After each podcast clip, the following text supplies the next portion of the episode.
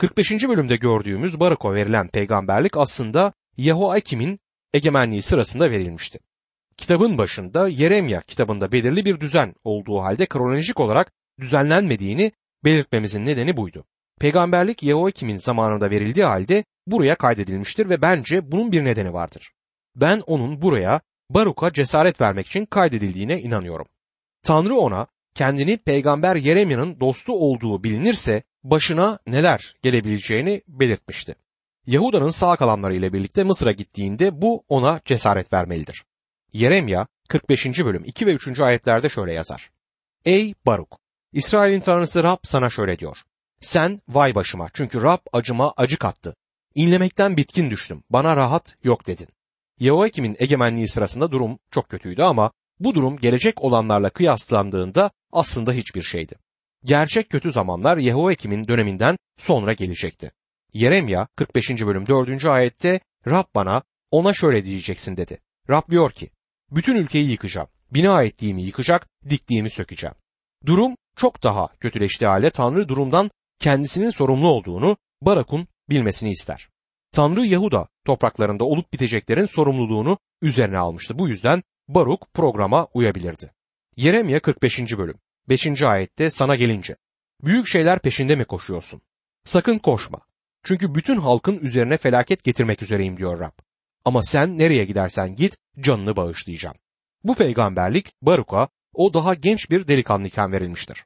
Tanrı ona ulusun tarihinin bu trajik zamanında kendisi için belirlediği yüksek bir amaca ulaşmayı bekleyemeyeceğini söyler. Çok zor zamanlarda yaşayacak ama canını kurtaracaktır çünkü Tanrı kendisini koruyacaktı. Şimdi Yeremya ve arkadaşı ve yoldaşı olan Baruk Mısır'da ihtiyar adamlar olmuşlardı. Tanrı'nın kendilerini yaşadıkları sıkıntılı zamanlardan nasıl koruduğunu biliyorlardı çünkü bunları yaşamışlardı. Yeremya 46. bölümde Yeremya artık Mısır'dadır. Tanrı'ya itaatsizlik edip Mısır'a giden sağ kalanlar tarafından istemediği halde oraya götürülmüştür. Şimdi Yeremya etraftaki değişik uluslara peygamberlik edecektir. Şimdi Mısır'daki peygamberliğine bakalım. Tanrı onlara Mısır'a ne olacağını söyler. Yahuda'dan sağ kalanlar orada huzur ve bolluğa kavuşacaklarını düşünerek Mısır'a gitmişlerdir. Tanrı size bir haberim var. Savaş Mısır'a da sıçrayacak ve Nebukadnezer Mısır'ı da alacak der. Ve gerçekten de durum böyle olacaktır. Yeremya 46. bölüm 17. ayette Firavun yay garajının biri fırsatı kaçırdı diyecekler der. Yani artık Mısır'a güvenemezlerdi. Mısır yenilip düşecekti. Yeremye 46. bölüm 19. ayette Ey sizler! Mısır'da yaşayanlar! Toplayın eşyanızı sürgüne gideceksiniz. Nof öyle viran olup yanacak ki kimse oturmayacak içinde diyor. Yahuda'nın sağ kalanları Firavun'a ve Mısır'a güvenmekle büyük bir hata yapmışlardı. Tanrı'ya güvenmeleri gerekiyordu. Rabbe inanıp ona itaat etmeliydiler. Yine de bütün bunlara karşın Yeremya onları teselli etmek için sözlerine harika bir peygamberlikle başlar. Yeremya 46. bölüm 27 ve 28. ayetler. Korkma ey kulum Yakup, yılma ey İsrail. Çünkü seni uzak yerlerden, soyunu sürgün edildiği ülkeden kurtaracağım. Yakup yine huzur ve güvenlik içinde olacak. Kimse onu korkutmayacak. Korkma ey kulum Yakup. Çünkü ben seninleyim diyor Rab. Seni aralarına sürdüğüm ulusların hepsini tümüyle yok etsem de seni büsbütün yok etmeyeceğim. Adaletle yola getirecek, hiç cezasız bırakmayacağım seni. Dostum bu iki ayeti okuduktan sonra eğer Tanrı sözünün doğru olduğuna inanıyorsanız Tanrı'nın İsrail ulusuyla işinin bitmediğine de inanmalısınız. Tanrı onlara kendilerinin cezalandırılması gerektiğini ama onları tamamen yok etmeyeceğini söyler. Bu Romalılar 11. bölüm 1. ayette Tanrı kendi halkından yüz mü çevirdi diye soran sorunun birçok yanıtından birisidir. Eğer Tanrı sözüne inanıyorsak onun sözünün sabit olmasına izin vermeli ve onu olduğu gibi kabul etmeliyiz. Filistin'e de peygamberlik etmiştir Yeremya. 47. bölümde Yeremya'nın Filistlilerin ülkesine karşı verdiği peygamberliği de içermektedir. Yahuda'dan sağ kalan küçük bir grup ulustan bir ulusa bakmaya başlamışlardır. Acaba nereye gideceklerdi? Hangi ulusa güvenmeleri gerekiyordu? Bu uluslardan bazıları düşmanlarıydı. Sığınacak bir yer bulmak için onlara gitmeleri gerekiyor muydu? Yanıt açıktır Tanrı sözünde. Hayır. Çünkü Filistlilerin ülkesi de fethedilecektir. Aynı zamanda Moab'a yönelik peygamberlikler de vardır. 48. bölümde Moab'a karşı bir peygamberlik görüyoruz. Moav artık bir ulus olmaktan çıkmıştır. Yeremye 48. bölüm 42. ayette Moav yıkıma uğrayacak. Halk olmaktan çıkacak. Çünkü Rabbe karşı büyüklük tasladı diyor. Günümüzde Şeria Nehri'nin doğu kıyısındaki Ürdün'deki Haşimiler Moav ülkesinin bulunduğu ve Moav halkının bir zamanlar oturduğu topraklarda oturmaktadırlar. Ancak Tanrı'nın Moavlarla işi bitmemiştir. Bugün nerede olduklarını bilmiyorum. Onları herhangi birinin bulabileceğinden de şüpheliyim ama Tanrı onların nerede olduğunu bulabilir. Yeremya 48. bölüm 47. ayette ama son günlerde yine eski gönencine kavuşturacağım Moav'ı diyor Rab. Tanrı son günlerde Moav'ı sürgünden geri getireceğini söyler. Belli ki Moav milenyuma girecektir ancak Yeremya'nın zamanında insanların Moav'a kaçmalarının hiçbir yararı yoktu. Orada da güvende olamayacaklardı. Yahuda'da kalan halkın Mısır'a gitmekle bir hata etmiş olduğunu gördük. Oraya Tanrı'ya itaatsizlik içinde gittiler ve kendilerini kızgın yağlı tavadan ateşe atmış oldular. İsrail diyarındaki savaş bitmişti. Artık hiçbir düşman gelip o ülkeyi almak istemeyecekti. Şehirler tamamıyla yok edilmiş, yakılmış, harabeden başka bir şey kalmamıştı. Orada kalan tek şey eskiden var olan bir uygarlığın kalıntılarıydı. Ülkelerini yeniden inşa edebilirlerdi ama bunun yerine Mısır'a kaçtılar. Tanrı Mısır'ın Nebukadnezer'in bir sonraki fetih hedefi olduğunu biliyordu. Mısır aldığında bu insanları ikinci kez ele geçirmiş olacaktı. Yeniden esir alınıp yeniden acıları çekeceklerdi. Savaştan kaçtıklarını sandılar. Bol bol yiyecek bulacaklarını sandıkları bir diyara gittiklerini sanıyorlardı. Sadece güvenliği ve meydelerinin dolu olmasını düşünmüşlerdi. Dostum tutumumuz, hareketlerimiz ve hedeflerimiz Tanrı için yaşama arzusunu temel almıyorsa artık kılavuzumuz Tanrı'nın gerçeği değilse huzur ve bolluk getirmeyecek olan yeni bir düzene doğru yelken açmışızdır. Bu tarihin kayıtlarında kanıtlanmıştır. Eğer ders almaya razıysak tarihten alabileceğimiz pek çok ders vardır. Tanrı'nın İsrail'i çevreleyen ülkelerin başına gelecek yargı hakkında Yeremya aracılığıyla verdiği peygamberlikleri içeren bu bölüm bu şekilde devam eder. Ammon'a yönelik peygamberliklerde Yeremya kitabında bulunmaktadır. Yahuda'nın sağ kalanlarının barınak bulmak için Ammon'a bakmaları gerekmiyordu çünkü Ammon da yok edilecektir. Bu günümüzdeki Ürdün ulusu değildir ama Tanrı'nın ne dediğine dikkat edin. Yeremya 49. bölüm 6. ayet. Ama sonra Ammonluları eski gönencine kavuşturacağım diyor Rab. Ammon yeniden bir ulus olacaktır. Bunlar önemli peygamberlikler, kutsal kitabın önemli ayetleridir. Edom'a yönelik peygamberlikler de bu kitapta yer almıştır. Bu büyük bir olasılıkla Edom'un İsrail'le akraba olmasından kaynaklanmaktadır. Esav ve Yakup kardeştiler ve Edom ve İsrail ulusları bu iki adamdan üremiştir. Edom ve İsrail tarih boyunca dostça geçinmemişlerdi. Edom büyük bir ulus olmuştur çünkü Tanrı Esav'dan büyük bir ulus yaratacağını söylemişti. Yeremya 49. bölüm 7 ve 8. ayetlerde her şeye egemen Rab Edom'a ilişkin şöyle diyor. Teman kentinde bilgelik kalmadı mı artık?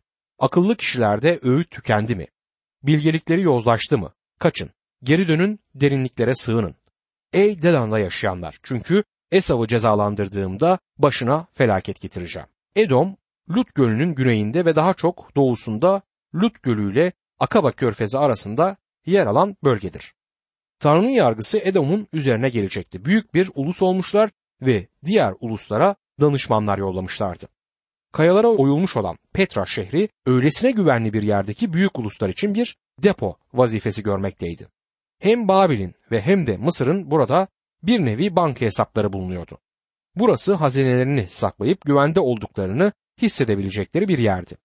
Şehir her iki taraftan da tek parça kayadan oyulmuştu ve kayalara oyulmuş bu şehrin sadece bir tek küçük girişi bulunmaktaydı. Zamanında harika bir yerdir ama Tanrı bir zamanlar sahip olduğu bütün büyüklüğü buranın elinden almıştı. Petra büyük ölçüde çok güvenli bir yer olduğu için kendilerine bağımlı olan etrafındaki uluslara bağlıydı. Yeremya 49. bölüm 19. ayette adım üzerine ant içerim ki diyor Rab. Bosra dehşet konusu olacak. Yerilecek, viraneye dönecek, aşağılanacak. Bütün kentleri sonsuza dek yıkık kalacak diyor. Bosra, Petro ve Edom'dur. Kayalara oyulmuş o şehir bugün de hala oradadır. Tamamıyla terk edilmiş bir halde durur. Hazır bir şehirdir ve eğer bir ev arıyorsanız size kira vermeden kalabileceğiniz bir adres vereyim. Kayalara oyulmuş o daireler çok güzeller ve eğer isterseniz yarın onlardan birine taşınabilirsiniz. Bugün de olduğu gibi oradalar ve sizin olabilir. Kimse gelip kira istemeyecektir. Kimse size daireyi satmaya çalışmayacaktır ancak orada fazla kalmamanız için sizi uyarırım. Tabi bu işin şaka yanı. Orada yaşamaya çalışan insanlar orada fazla kalmazlar. Bir süre önce Almanlar Petra'yı bir koloni haline getirmeye çalıştılar.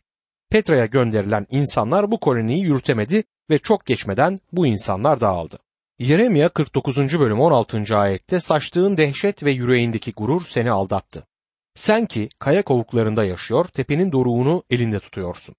Yuvanı kartal gibi yükseklerde kursan da oradan indireceğim seni diyor Rab. Edomların büyük günahı gururdu ve bundan ötürü de yargılanmışlardı.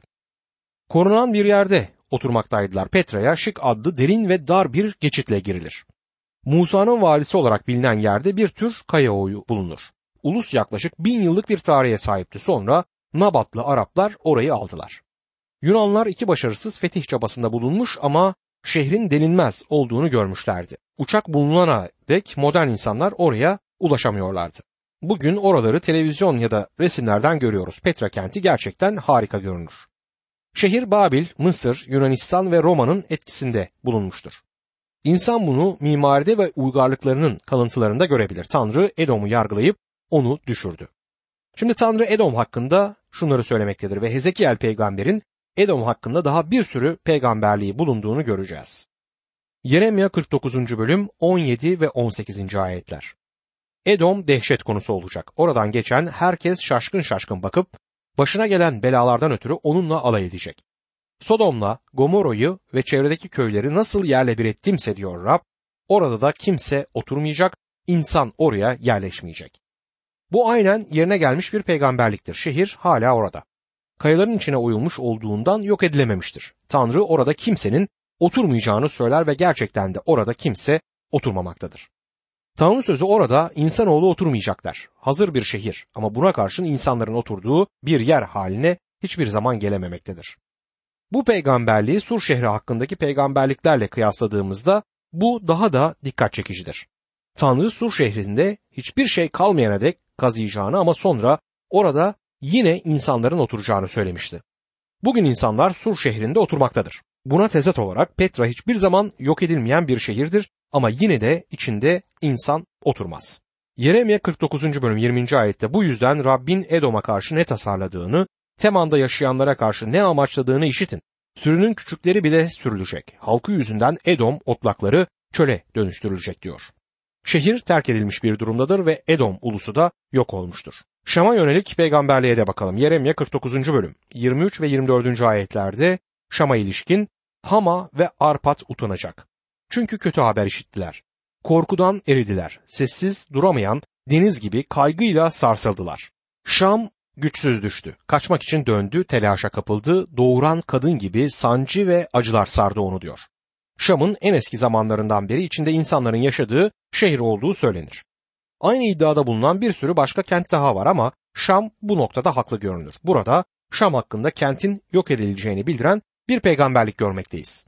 Şehir birkaç kez yok edilmiş ve yerini değiştirmiştir ancak şehir hala Şam ismini taşımaktadır ve bugün de Suriye'nin başkentidir.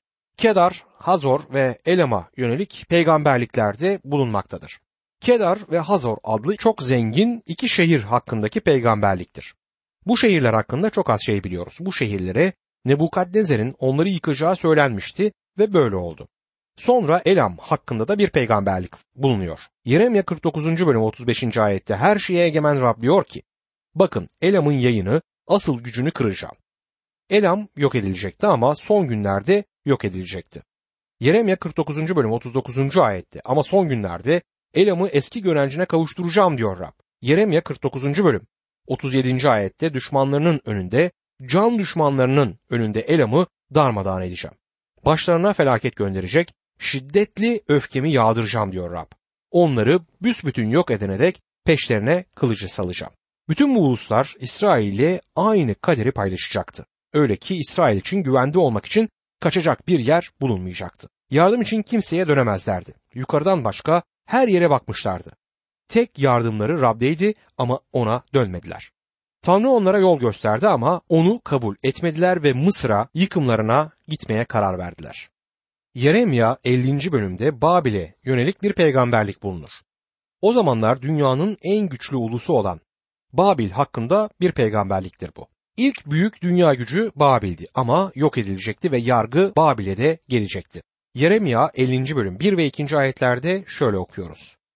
Rabbin Babil ve Kildan ülkesine ilişkin peygamber Yeremya aracılığıyla bildirdiği söz şudur. Uluslara duyurun, haberi bildirin. Sancak dikip duyurun, hiçbir şey gizlemeyin.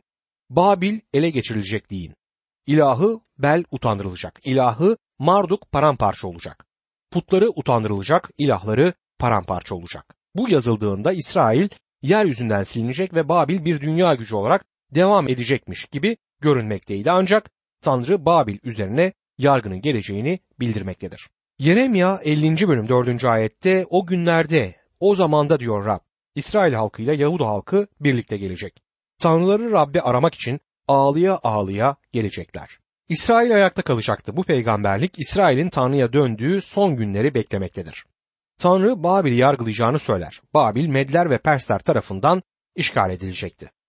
Yeremya 50. bölüm 9. ayette çünkü birbiriyle anlaşmış büyük ulusları kuzeydeki topraklardan kışkırtıp Babil'in karşısına çıkaracağım. Babil'le savaşmak üzere karşısına dizilecek, onu kuzeyden ele geçirecekler. Okları usta savaşçı oku gibidir. Hiçbiri boş dönmeyecek diyor. Ve gerçekten bu uluslar Babil'i çok akıllı bir manevrayla fethetmişlerdir. Yeremya 50. bölüm 13. ayette Rabbin öfkesi yüzünden kimse yaşayamayacak orada. Büsbütün ıssız kalacak. Her geçen Babil'in aldığı yaraları görünce şaşacak, hayrete düşecek diyor. Bu ayetin nasıl yerine geldiğini eski Babil'in harabelerini gezen her turist kolaylıkla görebilecektir. Yeremya 50. bölüm 17 ve 18. ayetlerde ise İsrail aslanların kovaladığı dağılmış bir sürüdür. Önce Asur kralı yedi onu. Sonra Babil kralı Nebukadnezar kemiklerine ezdi. Bu yüzden İsrail'in tanrısı her şeye egemen Rab diyor ki Asur kralını nasıl cezalandırdıysam Babil kralıyla ülkesini de öyle cezalandıracağım. Babil'in yıkımı ani olacaktı ve onu hazırlıksız yakalayacaktı. Yeremya 50. bölüm 24. ayette senin için tuzak kurdum ey Babil. Bilmediğin tuzağıma düştün. Bulunup yakalandın çünkü Rabbe karşı çıktın diyor. Bunun gerçekleşmesinin anlatımını Daniel 5. bölümde okuyabilirsiniz. Yeremya 50. bölüm 26. ayette ise uzaktan ona saldırın. Ambarlarını açın. Mallarını tahıl gibi küme küme yığın. Tamamen yok edin onu. Geriye hiçbir şey kalmasın diyor. Bugün isterseniz Babil'in kalıntılarını görebilirsiniz. Babil aynı bu şekilde tasvir edildiği gibi yerle bir edilmiştir. Yeremya 50. bölüm 28. ayette ise dinleyin. Tanrımız Rabbin öc aldığını, tapınağın öcünü aldığını, Babil'den kaçıp kurtulanlar Siyon'da duyuruyorlar diyor. Babil'in yıkımının haberi Siyon'da duyurulacaktı. Yeremya 50. bölüm 38 ila 40. ayetlerde ise şöyle devam eder. Sularına kuraklık, kuruyacak sular. Çünkü Babil putlar ülkesidir. Korkunç putlar yüzünden halkı çıldırmış. Bu yüzden yabanıl hayvanlar, çakallar, baykuşlar yaşayacak orada. Artık insan yaşamayacak. Kuşaklar boyu kimse oturmayacak. Sodom'la Gomorra'yı ve çevredeki köyleri nasıl yerle bir ettimse diyor Rab, orada da kimse oturmayacak, insan oraya yerleşmeyecek.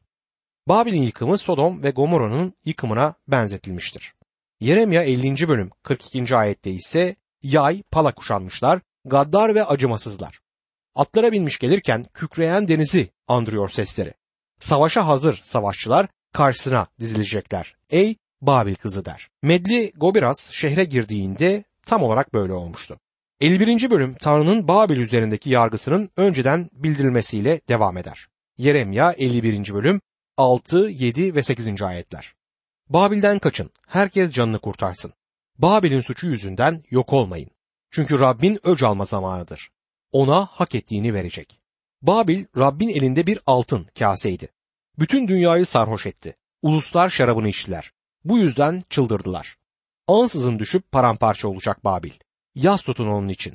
Yarasına merhem sürün belki iyileşir diyor Tanrı sözü.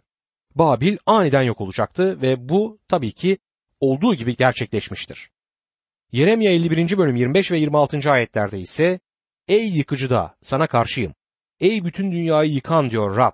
Elimi sana karşı kaldırıp seni uçuruma yuvarlayacak, yanık bir dağa çevireceğim. Senden köşe taşı, temel taşı olmayacak. Çünkü sonsuza dek viran kalacaksın diyor Rab. Ve bugün tamamıyla viran ve ıssız olduğu bu yerin kesindir. Yeremya 51. bölüm 36 ve 37. ayetlerde ise bunun için Rab diyor ki işte davanızı ben savunacağım. Öcünüzü ben alacağım. Onun ırmağını kurutacak, kaynağını keseceğim. Babil taş yığınına, çakal yuvasına dönecek. Dehşet ve alay konusu olacak. Kimse yaşamayacak orada. Bu tamamen viraniye dönmenin gelecekteki bir saldırıyla değil, şehrin alınmasının nehrin sularını başka yöne döndürmekle gerçekleşeceğine dikkat etmemiz gerekir. Direkt olarak Babil'in ortasından akan Fırat nehrinin yönünü değiştirdiler. Ve bu da düşman askerlerinin kuru nehir yatağından şehir duvarlarının altına girebilmeleri için bir yol açtı. Bu manevrayla birdenbire şehrin sokaklarında belirdiler ve şehri sürpriz bir saldırıyla işgal ettiler. Yarışlim'in önceden bildirilen yıkımının gerçekleşmesiyle ilgili bir bölüme geliyoruz. Yeremya 52. bölüm. Bu bölüme daha önceden kısaca bakmıştık çünkü Yarışlim'in yıkımı ve Yahuda'nın sürgünü geçmişe bakarak anlatılmalıdır. Yeremya önce bir peygamberlik olarak verdiği bu mesajı daha sonra bir tarih olarak yazmaktadır. Kral Sitya'nın ele geçirilmesini Babil kralı tarafından oğullarının nasıl öldürüldüğünü ve gözlerinin nasıl çıkarıldığını yeniden Yeremya anlatır.